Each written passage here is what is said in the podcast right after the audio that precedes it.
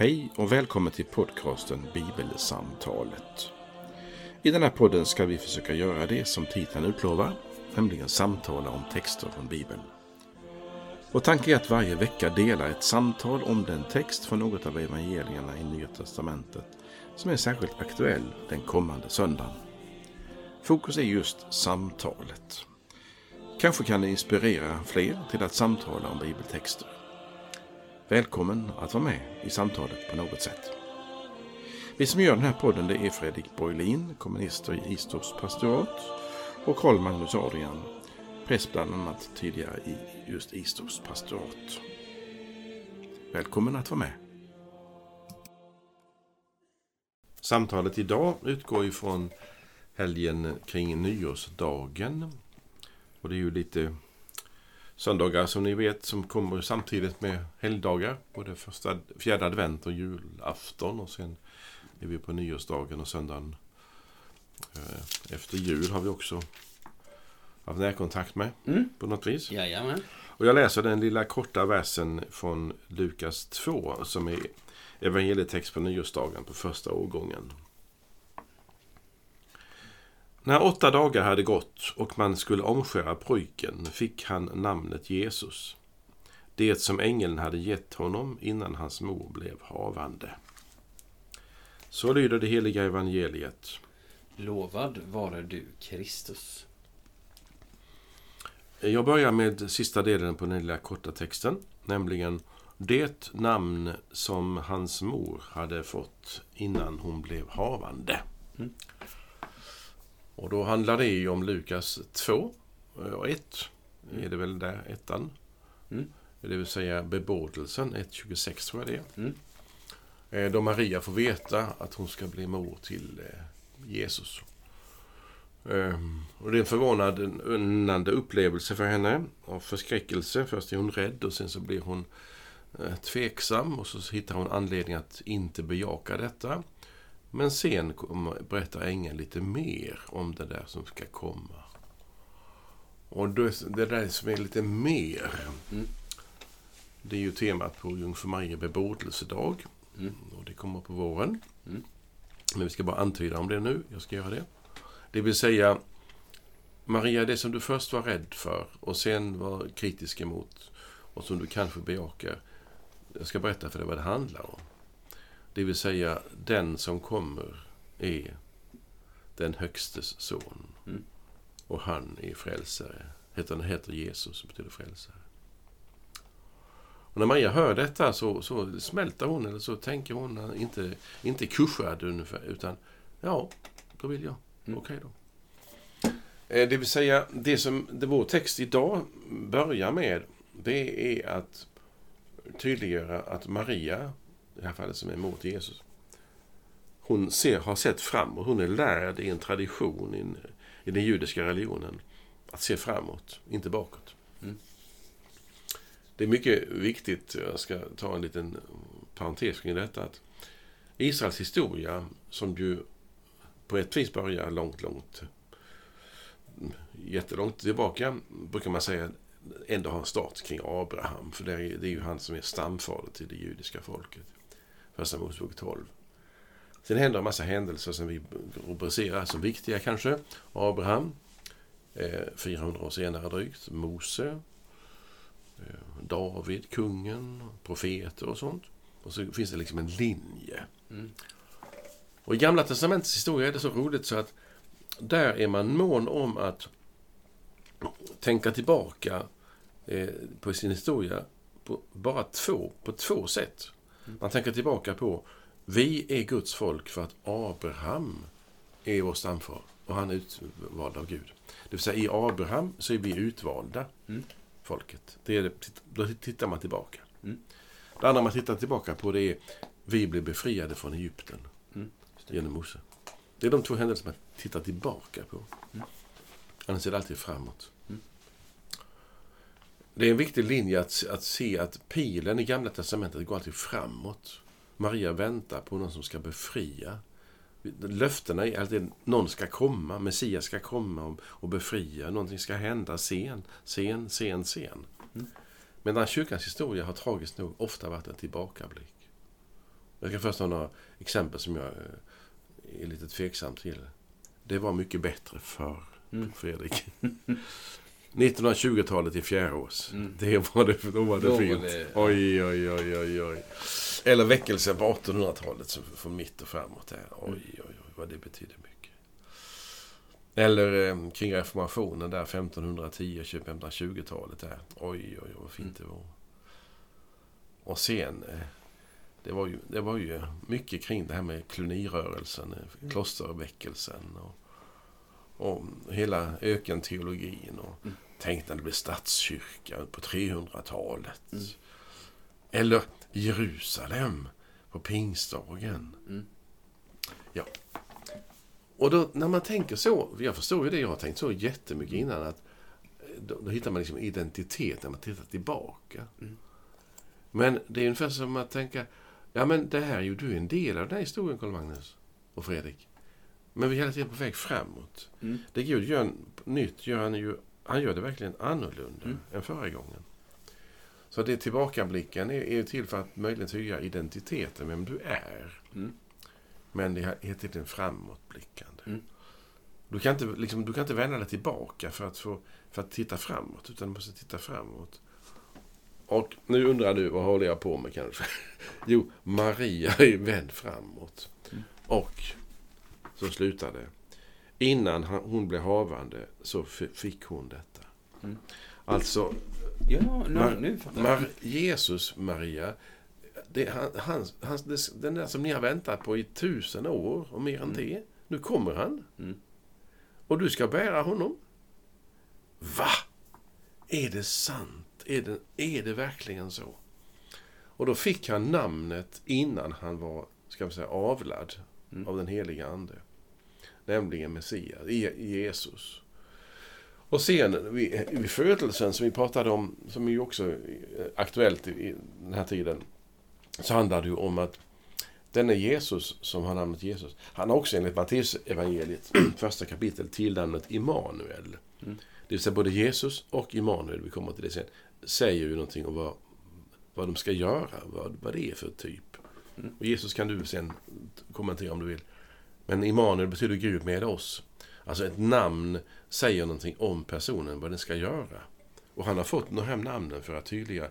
Vem är Jesus? Jo, han är A. Frälsare. B. Gud med oss. Alltså namnet bär också förklaringen. Namnet bär identiteten med vem Jesus är. Det är hans uppdrag. Och det är det som vi firar på nyårsdagen, som är Guds, i Jesu namn. Vi startar med namnet Frälsarens namn och Immanuel, Gud med oss-namnet. Det var min inledning på detta, Mm. Fredrik. Vad hade du tänkt om du skulle inleda? Vad hade du börjat med då? Ja, jag tyckte det var intressant. Eh, att... Eh, lite, du sa ju det här, nu, nu drar jag en annan tråd här. Men det, gör det, ingenting. var ju, det var ju lite det du frågade efter på ett sätt. Eh, alltså vi, vi är i det här, vi, vi, vi ska försöka kombinera två saker idag. Eh, söndagen efter jul, Guds barn och nyårsdagen i Jesu namn. Och vi har ju hört den senare lilla korta texten. Eh, och då, då, tänker, då, vill jag bara säga, då vill jag bara säga så här då, om sammanhanget. Eh, att eh, Det här är ju texter, vi ska, jag tänker att vi ska läsa den andra texten om en liten stund också. Eh, det handlar om, om en händelse som, eller en serie händelser när, när Jesus ganska nyligen har fötts. Eh, om flykten till Egypten och så vidare. Eh, och det är ju texter om Jesu barndom. Det har vi ju fått det som vi hörde dig läsa förut. Eh, om omskärelsen och att Jesus får sitt namn. Det är också en text från, som, som handlar om, verkligen om Jesu barndom. Han är ju åtta dagar gammal. Exakt, det vet vi. Eh, men... Eh, vad skulle jag säga? Jo... Eh, vi har två texter idag som rör sig eh, rätt så nära Jesu födelse. Och- när jag slog upp evangelieboken, och kanske den som lyssnar gör det också, eller om man har en psalmbok eller, eller sådär, eller man, man tittar efter texten i Bibeln, så, så tänker man, ja ja, men nu är det ju, nu är det ju jul här. Så då läser vi om, om, om Jesu barndom och saker som händer direkt efter Jesu barndom.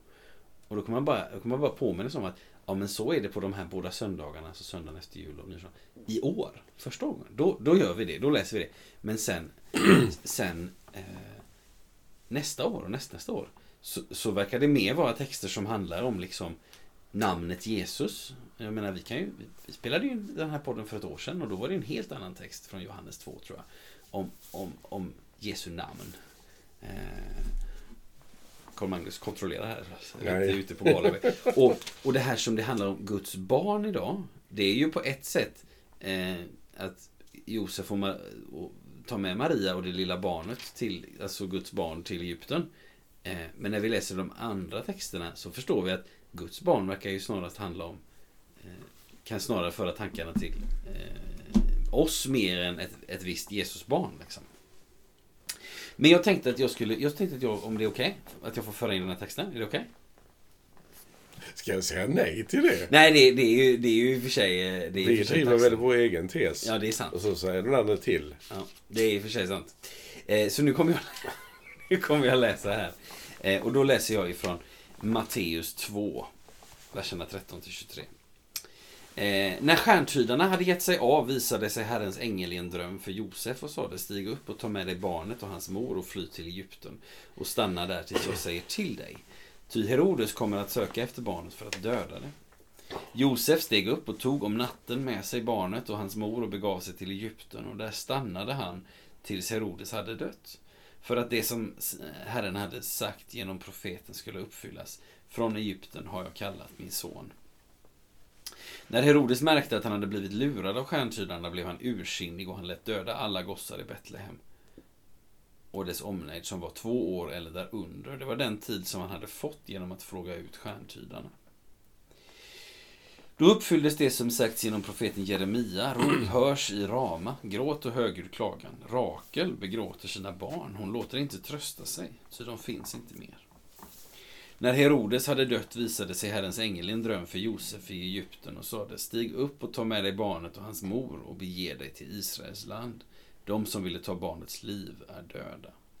Josef steg upp och tog med sig barnet och hans mor och flyttade tillbaka till Israels land. Men när han hörde att Arkelaus var kung i Judeen efter sin far Herodes vågade han inte återvända dit. I en dröm blev han tillsagd att dra sig undan till Galileen och där bosatte han sig i en stad som heter Nasaret för att det som sagts genom profeterna skulle uppfyllas. Han ska kallas Nazare. Eh, alltså vi är Jesu barndom här. Vi får ju ett litet exempel på det som bara nämndes kort förra gången. Det vill säga att Matteus och Lukas berättar om Jesu barndom. De gör det från olika perspektiv. Lukas berättade i sin lilla korta vers idag att eh, det, det, det, det, är inte så tydligt men det handlar ändå om att ja, men det var ju det namnet som, Eh, som Maria fick. Och, över eh, och genomgående berättar Lukas från det hållet. Matteus, här är, här är det ju verkligen Josef som är huvudpersonen eh, i texten. Och, eh, och, och, jag tyckte det var, det var så fascinerande för eh, att, att å ena sidan få, och det, det var ju kanske det var mer en påminnelse kanske än en ny kunskap men det här året så hakar vi liksom i det som precis har hänt i julen. Eh, genom att läsa om hur Jesus får sitt namn åtta dagar gammal och hur sedan familjen flyr till Egypten. Eh, men nästa år och nästnästa år så, så drar vi helt andra konsekvenser av julen. Kan man säga så, Carl Magnus? Genom de texterna som är där. Inte av julen. Nej, inte, okej, okay, nej. Väl. Eller jag tänker i och med att vi får andra texter då så... Ja men i julen har vi, i julen har vi alltid samma text ju. Jo det har vi ju. Det är sant. Det är nyårsdagen som växlar lite grann men det är namnet. Eh, första, tredje årgången. Och andra årgången är det trädet som, som inte bär frukt. Mm. På nyårsdagen. Ja. Men kopplingen i alla fall är att, att om, om vi firar Jesu födelse den 25 mm. Eh, december så är det ju mm. åtta dagar framåt. Då är vi i nyårsdagen ja. ungefär. Ja. Ja. Och det är mycket som talar för att han verkligen föddes i december. För det här med soldyrkan som man hade tidigare som ett argument att han är född på när romarna firade soldagen så förlade man julen dit. Men eh, den traditionen är senare än det kristna julfirandet.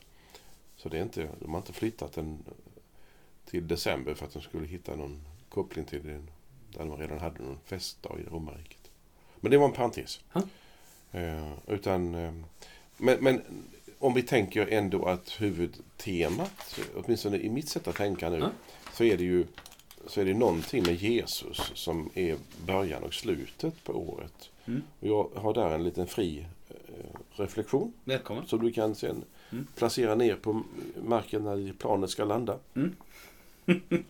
Och det är att ehm, kring nyårshelgen så är det, har jag förstått med åren, väldigt olika. Jag kallar det gärna för känslor, för det är väldigt mycket känslor.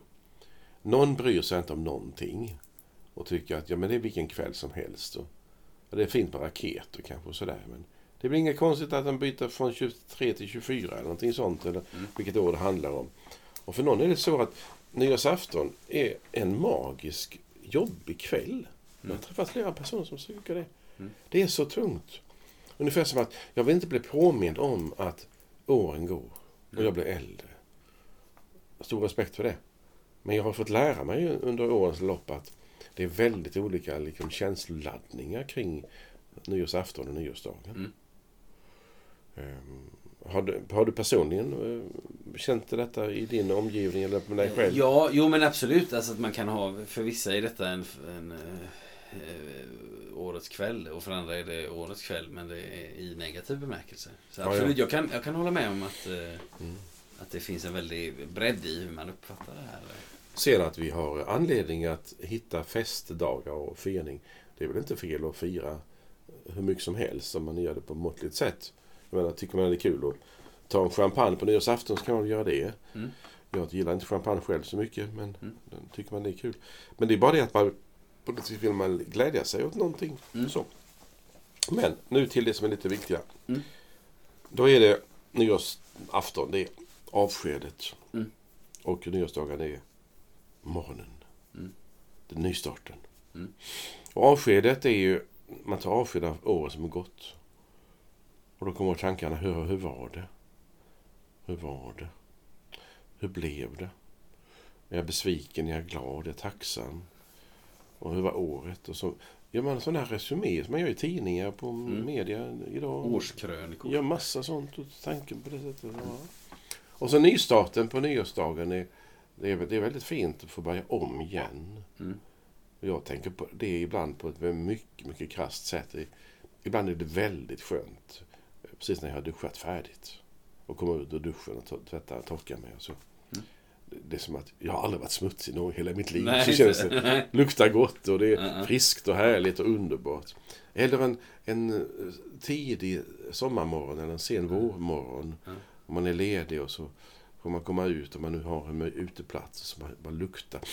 Åh, en sån start på dagen. Så där underbart. Mm. Jag tycker det är fina tankar har med sig också. Mm. Att man behöver både avsluta och starta. Mm. Lite till? Eller vill Mm, hoppa in? kör, Ja. kör. Alltså avskedet och nystarten. Det är bra att få ett bra avsked. Mm. Eh, en god vän som lämnar jobb eh, och eh, att lämna eh, det jobbet var inte så lätt. Inte så att personen sörjde över att vara tvungen att sluta utan att det var inte så, det var inget bra slut. Mm.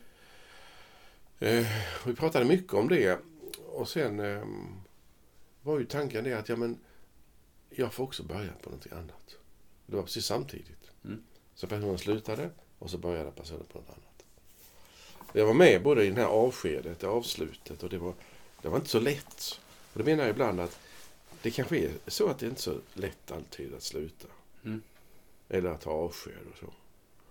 Och så har med sig så mycket i bagaget. Men sen, jag har fått ett nytt jobb. Kan Mm. du tänka jag har fått ett nytt jobb. Och det är så bra jobb. Och så. Det är någonting av de känslor jag har med mig när jag tänker att få börja i Jesu namn. Mm. När Luther talar ibland om andakten så säger han, på, ungefär fritt ur minnet nu. När du vaknar på morgonen, kors, ta, gör korstecknet, och be trosbekännelsen av Fader vår. Ungefär, och se- stig frimodigt upp. Mm. Det vill säga, jag vet hur jag ska starta. Mm. Om jag korsmärker mig kroppsliga med, med mina händer, eller jag gör det i en bön, eller jag gör det bara stiger upp på sängen och tackar Gud för att jag får vakna till en ny dag. Eh, Det är väldigt fint. Men det finns också andra dagar som jag inte vill vakna till. Jag hade en gammal lärare i Lund, min sista studieperiod där. Vi hade föreläsning tidigt på morgonen och han kom in, han var trött och gammal. Så, Ja, jag vaknade idag så den här dagen förstörd, sa han. Mm. Vi skoj, han skojade med oss också. Mm. Men alltså det finns start som inte är lyckliga. Mm. Just tråkiga. Jaha, en dag till. Och jag har det så här. och Så. Mm. I, till allt detta har jag bara ett svar och det är för anar nu lyssnarna. Och det är, det är ett privilegium att få börja i Jesu namn. Mm. Och säga Jesus, vad som än sker. Mm. Jag är skapad och älskad och försonad. Mm. Och du har varit människa, blivit människa. Du vet hur det är att vara människa. Tack att jag får ha dig med mig idag. Tack att du finns med i detta nya året. Det är för mig en, en, en väldigt viktig livsavgörande sak att jag har någon som är hos mig och jag får vara med någon och jag får medvetet korsa mig i betydelsen jag får rita hans märke framför mig för att se på det. Jag får vara med honom. Det är väldigt fint. Jag tycker väldigt mycket om nyårsdagen bara av den anledningen. Sen tycker jag ibland att efter en- lång natt så är det jobbigt att gå upp på morgonen på nyårsdagen till kyrkan och så. Mm. Men det är en helt annan sak. Ja.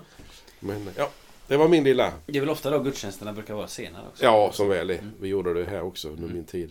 Nu också kanske. Det ja. Ja. Absolut. Ja.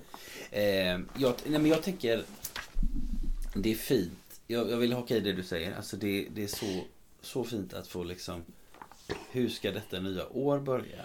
Det ska börja i Jesu namn. Eh, och det är eh, Jag får liksom gå någonting till mötes som är iordningställt. Eh, förberett på något sätt. Eh, men, men också, många knyter om vi tänker på detta, du, du fokuserade ju lite grann på slutet av, av året. Ja, nyårsafton ju. Mm. Och, och, eller du nämnde ju liksom både slutet och början.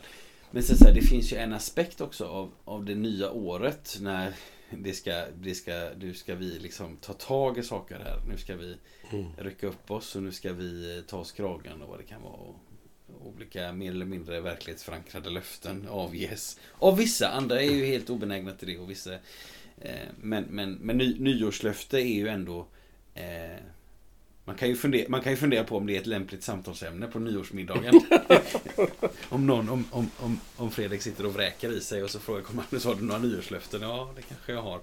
Eh, Har, har du det? Kör du med sånt ibland? Eh, jag, jag reflekterar över vad, om Ja. det finns... eh, Vad, vad skulle jag vilja detta året? Är det något jag skulle vilja Mm, börja med? Och då, Mm. då är det ju en hjälp för oss. En psykologisk hjälp att det är ett Mm. nytt år, det är ett oskrivet blad, en tom kalender. Eh, och det, det, det är liksom inte... Ja men det är som det här med duschen till exempel. Åh, nu har jag aldrig varit så ren i hela mitt liv liksom. Eh, Är du förberedd på de här löftena så de, de, liksom, de letar inte upp dem i panik utan de kanske kommer som en organisk del av din insikt, eller? Ja, men det skulle jag nog säga att man kan, man kan liksom... Eh, jag tror väldigt få vaknar upp på, på nyårsdagen och först då inser att just det, det är ett nytt, nytt år. Utan det, det är liksom... Jag tänker i, i, i våran kalender, i våra årstider, liksom ja, hösten. Det övergår i vinter. Mm, Mm. Vintersolståndet. Nu är Jesus född. Mm. Alltså, vi säger god jul och sen säger en del god fortsättning, gott slut. Mm. och så, du vet, alltså, Mm. det, det är liksom, man har, man har ganska så. Och jag skulle säga att skulle man diskutera eller ställa frågan till någon om de har Mm. något nyårslöfte så är ju alla bekanta med vad det betyder. Ja, just det. Alltså det är ingen som säger vad är det för något spännande, aldrig talat Nej, nej. Jag menar med min fråga att eh, oavsett om man nu högtidligt ingår löften eller inte Ja. så tycker jag det är väldigt fint att få reflektera över följande tanke. Vad skulle jag vilja göra av mitt liv? Mm. Nu låter det lite dramatiskt när jag Ja. säger så. Va? Mm. Men jag menar konkret sett. Ta, en, ta ett exempel så här. Du är ledig eh, tre dagar. Mm. Och du och Sara ska, har inte planerat någonting. Mm. Då kan du tänka då, innan de här tre dagars ledigheten. Ja, vad, vad skulle jag vilja göra? Eller vi vilja göra? Jag tycker det är väldigt bra ibland att tänka så. Mm. Vad skulle jag vilja? Och, om man nu har möjlighet att verkställa någonting som man vill. Mm. En del är ju sjuka och kan inte bestämma vad de vill göra. För de, de är helt enkelt eh, de är handikappade på det sättet att de kan inte röra sig kanske. Eller så, Mm. Men om man nu är hy- hyfsat frisk och så tänker man, vad vill jag göra? Eller, Gud, vad, vad, vad, vad tror du att jag vill göra? Alltså jag, man frågar Gud om hjälp och inte bara hitta på något käckt. Jag ska banta 15 kilo. För jag tyckte jag var lite stor i, i spegeln igår. Det kan ju i och för sig vara okej, men det, det är inte det jag avser med den typen av frågor jag nu tar upp. Utan det är att jag är förberedd på någonting som jag nog skulle vilja göra. Jag kan ta ett neutralt exempel. Jag, håller på, jag spelar en del Mm. eh, och övar. Och då kan jag tänka så här att det är väldigt roligt att öva ganska ofta. Och det är väldigt, väldigt, väldigt, väldigt roligt att ha övat. Mm. Alltså jag märker skillnaden. Mm. Och då kan jag tänka ibland så här. Jag skulle vilja öva mer imorgon när jag är ledig. Mm. Ehm, och så kanske många tänker som, som, eh, som löper eller springer eller håller på med Mm. något idrott och så. Va? Och det enda jag kommer att komma fram till som har en allmän betydelse av det jag säger det är ju med att jag tror att vi mår bra att fundera på vad vill jag? Mm. Oavsett vad det är. Mm. Och sen om det är ett löfte som jag tar eller inte. Mm. Men eh, jag skulle kunna samtala med dig men inte i en podd på det sättet för att vi är goda vänner. Vad vill du göra av ditt liv? Och då kan vi få ett jättefint samtal. Vi kanske tassar fram för vi är inte säkra på vad vi vill. Nej. Vi kanske säger, nej men jag vet inte vad något speciellt jag vill. Jag tycker det är bra som det är. Så kanske jag åker till Frölis och köper en hamburgare. Mm. Alltså, det kanske inte är stora saker. Nej. Men ibland är det kul att få hjälpa varandra med den frågan, vad vill du? Mm. Och du vet ju vad jag fått hjälpen med den frågan från Jesus själv. Mm. Till den blinde Bartimeus till exempel. Vad vill du? Mm, vad vill du att jag ska göra för dig? Ja, precis. Alltså vad vill du? Eh, och det är någonting, tycker jag, som finns i nyårshelgen. Mm. Eh, inte bara högtidligt löfte. Jag skall aldrig mer. Eller jag kommer nu att Mm. intyga detta, att jag har sagt detta, Fredrik. Påminn mig om det om tre veckor, att jag har lovat detta. Mm. Ja, men det, det kan ju vara så att någon behöver det. Mm. Men det jag kommer att komma fram till, som jag tycker är intressant för mig, det är att det är gott att samtala med människor om vad vill du? Och jag tänker, och det var lite dit jag var på väg, eh, att eh, många löften som vi har hänger ju samman med någon, någon form av strävan. Alltså vi, vi har någon slags målbild kanske. Eh, typ, du nämnde exempel, jag ska banta 15 kilo. Och då kommer alla se på stranden här vid Mm. havet hur vacker jag är. Eller eh, jag, ska, jag ska köpa mindre onödiga saker. För då kan ju vi åka på den där semestern som vi tycker ska vara så skönt till. Mm, mm. Kap Verde kanske, eller vad, vad han nu vill åka. Jag vet inte. Men, men jag har en kollega som varit där nyligen så jag tänker, tänker på det. Ja, hon har haft jättebra, det gläder mig mycket. Eh, hur som helst. Eh, och, och att vi har, eller ja, du, du nämnde det så här, det, det är roligt att öva. Det är roligt att ha övat. Eh, och det finns kanske en målbild av, nu vill jag spela den här eh, orgelsonaten eller vad det kan vara. Och, eh, inte bara att åh, och jag ska spela den och det ska låta bra utan folk ska kanske komma dit och lyssna och bli glada. Eller jag känner att det här får jag, det här är en, verkligen gudstjänst med att få spela Mm. för Gud eller vad det kan vara. Och, och, eh, och jag tror att många sådana här löften och inför det nya året vi liksom eh, vi, vi har en målbild, vi längtar och så vidare. Och eh, den negativa sidan av det är att jag riskerar att se mig själv som min egen lyckas smed i betydelsen ja, ska det bli något bevänt med 2024 då måste Fredrik Borlin rycka sig i kragen. Han måste Ja, kavla upp en, Ja, bra. Och då, då är ju överskriften på nyårsdagen i Jesu namn. Eh, den är väldigt bra. Tack. För att det är, är det någon som kan göra skillnad 2024, eh, inte bara rent allmänt utan också i mitt liv, så är det Jesus. Eh, och, och det är inte fel att ställa sig frågan, eh, eh, vad vill jag själv? Och det är ju, det är ju det tänker jag säga att det, ibland så, det, det, det tror jag är mycket hälsosamt också att, att om jag nu har de där tre dagarna som du nämnde, eh, att, att, och de dök upp och att jag, jag Tänk vad gott att få ställa den frågan. Och inte bara, ja nej men då är det ju tre dagar där, då ska ju det och det och det och det och det, och det göras. Och, och, och sen så pockar det på och det pockar på och det måste göras. Mm. Utan, Åh vad skönt jag får göra detta. Jag får ta det lugnt. Och det är verkligen, önskar jag verkligen fler människor. Jag tror många, många har inte den möjligheten. Eh, eh, alla gånger och sådär. Mm. Men, men, eh, men eh, också inför 2024 så frågar Jesus oss, tänker jag. Vad, vad, vill, vad vill du att jag ska göra för dig Fredrik eller Carl Magnus detta året? Eh, Det är en bra påminnelse att ja. både, för om jag förstår vad du har sagt nu, jag vill bara testa. Ja. Så har vi två stycken ellipser som vi talar om. Mm. Den ena biten som du också vill bejaka, fast jag sa mer om det än du. Mm. Att eh, ta reda på det, vad, vad jag vill. Det vill säga få hjälp av någon annan och få fråga också Gud. Vad, vad, tror, du, vad tror du jag vill? Vad, vad finns inom mig som jag behöver få hjälp med? Mm. Eh, och då kan nyårshelgen, eh, med tanke på det här med löftena, så jag spånar ju från det hållet som du Mm. märkte. Eh, men om man då fastnar i att jag är min egen lyckas med, nu repeterar jag vad du sa. Mm. Det vill säga, jag ska förverkliga mig. ja. Nej, men jag ska vara så trogen så att om han frågar mig, Jesus, vad vill du jag ska göra för dig Karl Magnus? Mm. Så säger jag inte bara, "Eh, jag vet inte. Mm. Utan jag får öva mig att, ställa, att svara på den frågan Mm. från, från Guds sida. Och då så kompletterar du så bra med att, ja men vänner, vi får ju, an, vi får liksom, de gamla sa så här, vi får anbefalla oss i Guds händer. är det ett begrepp för dig?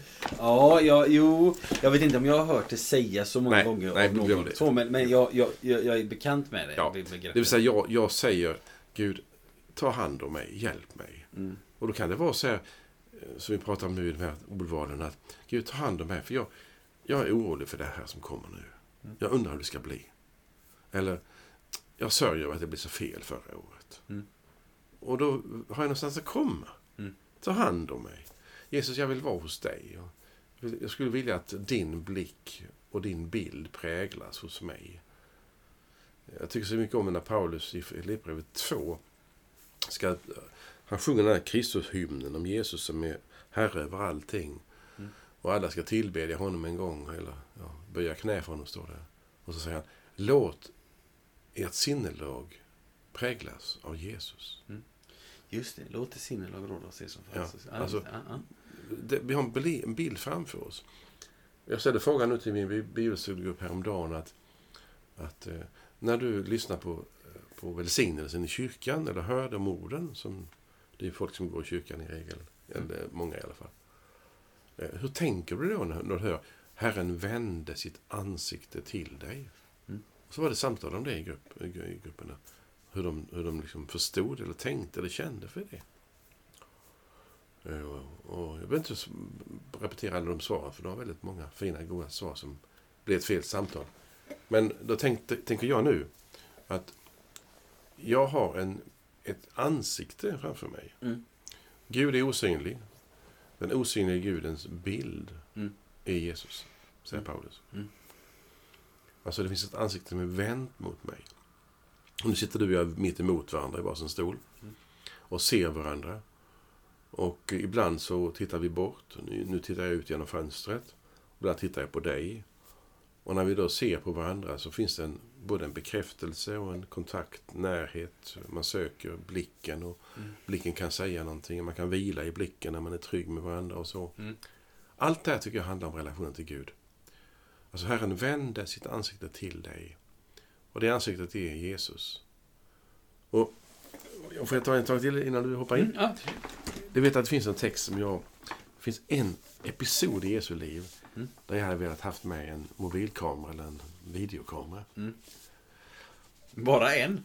Ja, ja, det är en som var speciell. Ja. Jag hade inte, jag hade inte intresserat mig för att filma själva uppståndelsen Nej. med stenen. Det har jag aldrig reflekterat över. Nej. Och inte heller han hänga på korset. För det, nej. Jag skulle vilja ha en filmkamera som står i, om det är Kajafas palats, när Jesus är gripen och förhör där. Och så där borta i andra ändan av rummet, en stor sal är det tydligen, så är det en eld som brinner och där är det några soldater som värmer sig och så står Petrus där Mm. och förnekar Jesus tre gånger, Mm. du vet.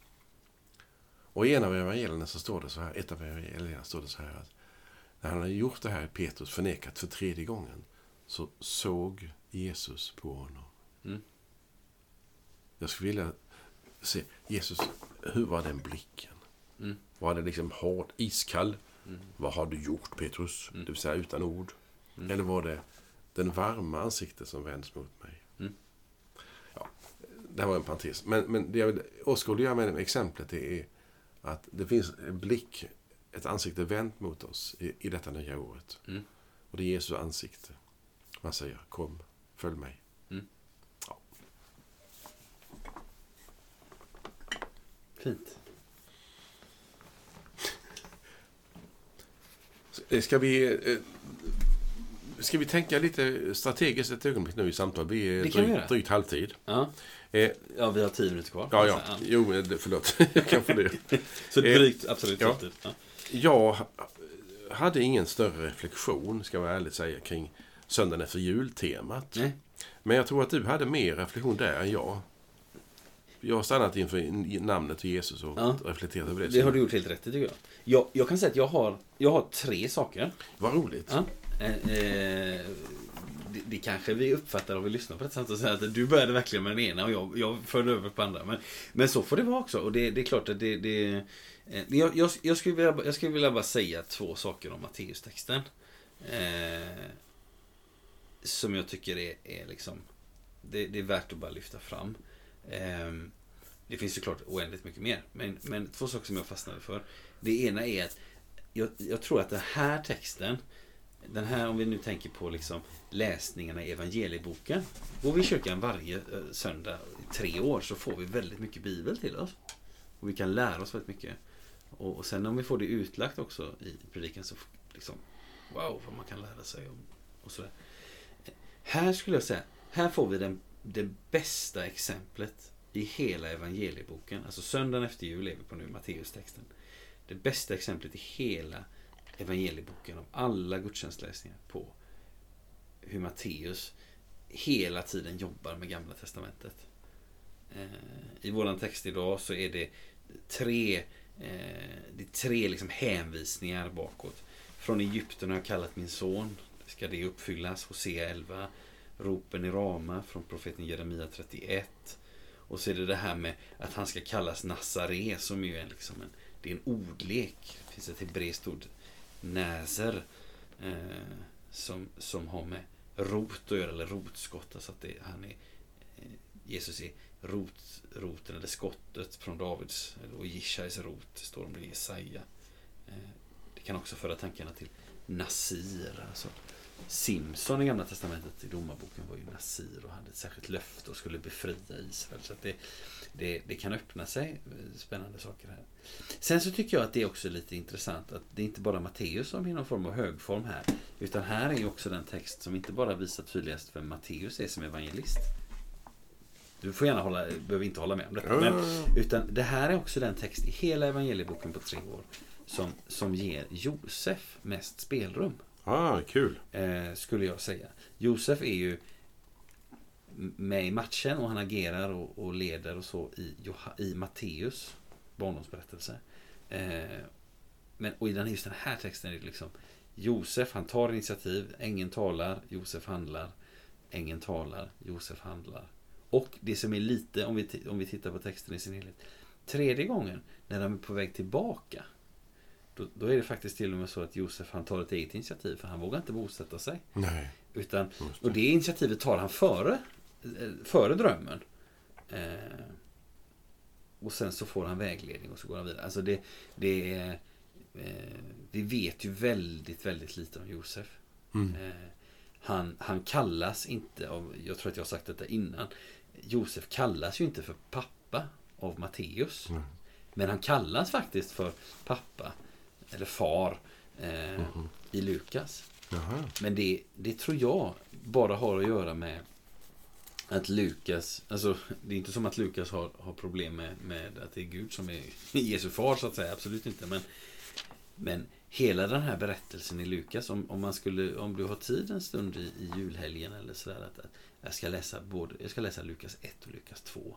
Eh, he, hela det sjoket, hela Jesu barndom så som Lukas berättar om det med bebådelsen och Johannes döparen och Elisabet och sådär. Och det, så.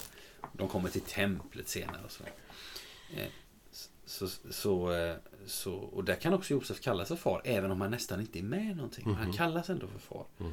Och jag tror att det har sitt slut det sista som händer i Jesu barndom, när Lukas berättar om det, det är att Jesus är 12 år, han är i templet. och så, så har han blivit borttappad.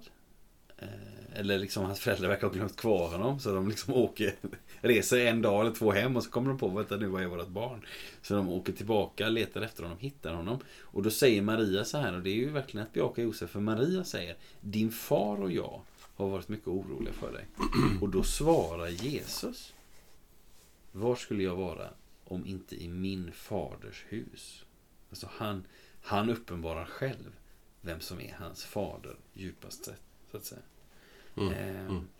och, och då kan man upptäcka, tycker jag, när man läser både hela Lukas 1 och 2, att, och nu, nu återvänder vi in i Lukas-texten här. Eh, då kan man upptäcka att, att liksom steg för steg så, så, så avslöjas eh, bitar om, om vem Jesus är.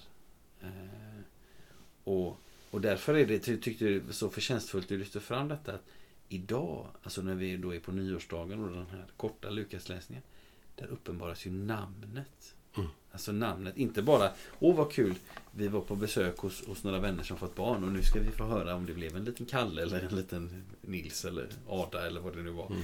Nej, utan det här är ju inte bara ett namn i betydelsen Åh vad roligt att någon har fått namn. Eh, här, här uppenbaras ju Jesu namn. Här uppenbaras det namn som jag kan hitta frälsning i. Som jag Mm. kan hitta frid i. Mm. Och som ska också få stå som en överskrift för 2024. Ja. Mm. och det, det, är, eh, ja, det är inte Jesu omskärelse vi firar på, Nej. på, på eh, nyårsdagen. Det är att han får sitt namn. Och det har du redan sagt mycket mycket fina saker om. Så det, det, men det, det, det är liksom, och det är en del av att varför har Lukas med den här bara korta notis? Jo, det är också en del av hela hans Hela hans barndomsberättelse visar steg för steg för oss. Vi kan tänka på Mm. eh, mötet och, och, och, och Johannes döparen som sprätte till i moderlivet. Han liksom, alltså Mm. det, det, det, det, det avtäcks genom det som människor säger och människors reaktioner på olika sätt. Eh, vem är det han som ska komma? Mm. Jag tycker det finns en, en, en nyans. Eh, det- jag säger nu är kanske onödigt och då kan du Anna, säga till om det. Men det är så skönt också att se det här namnet Jesus-temat. Mm. Inom parentes salmen 715 kan man ju antyda om idag. 16 tror jag till och med. Ja, 16 ja. Ja. 15 och 16. Ja, namnet är Jesus. Förlåt. Mm. Eh, Det är att nam- det här Jesus är ju inte... Det är liksom någonting... Om vi, tar- om vi pratar om inkarnationen tidigare, att Gud blivit människa, som är jultemat naturligtvis. Så betyder det inte bara att du och jag har fått en frälsare. Mm. Utan Gud har kommit till denna världen. Mm. Alltså han, han, han har stigit ner och blivit människa. Eh, nu talar vi om namnet Jesus idag, som är frälsarnamnet. För denna världens skull Mm. han blivit människa. Och det här, så tänker jag ibland när jag, när jag får samtala någon gång med personer som inte är troende. Så är det inte bara det att jag försöker signalera omvänd dig och bli kristen. Mm. Låt döpa dig. Utan det är att jag talar om att Gud har skapat och Gud har- blivit människa i Jesus. Mm. Alltså det är redan någonting som finns Mm. på plats. Det börjar inte med dig eller med mig. Det är inte bara min egen privata frälsning det handlar om, för att uttala mig lite fyrkantigt nu. Mm. Utan det är att Gud har blivit människa och Gud har kommit hit. Han som är frälsare har stigit ner.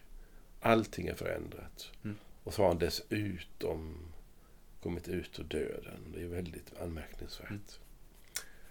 Och det är, så, det är så stort att få leva i denna tro. Och, eh, tron är ju ingenting som man säger, det här kan jag bevisa, utan det är någonting som, som uppenbaras långsamt för oss.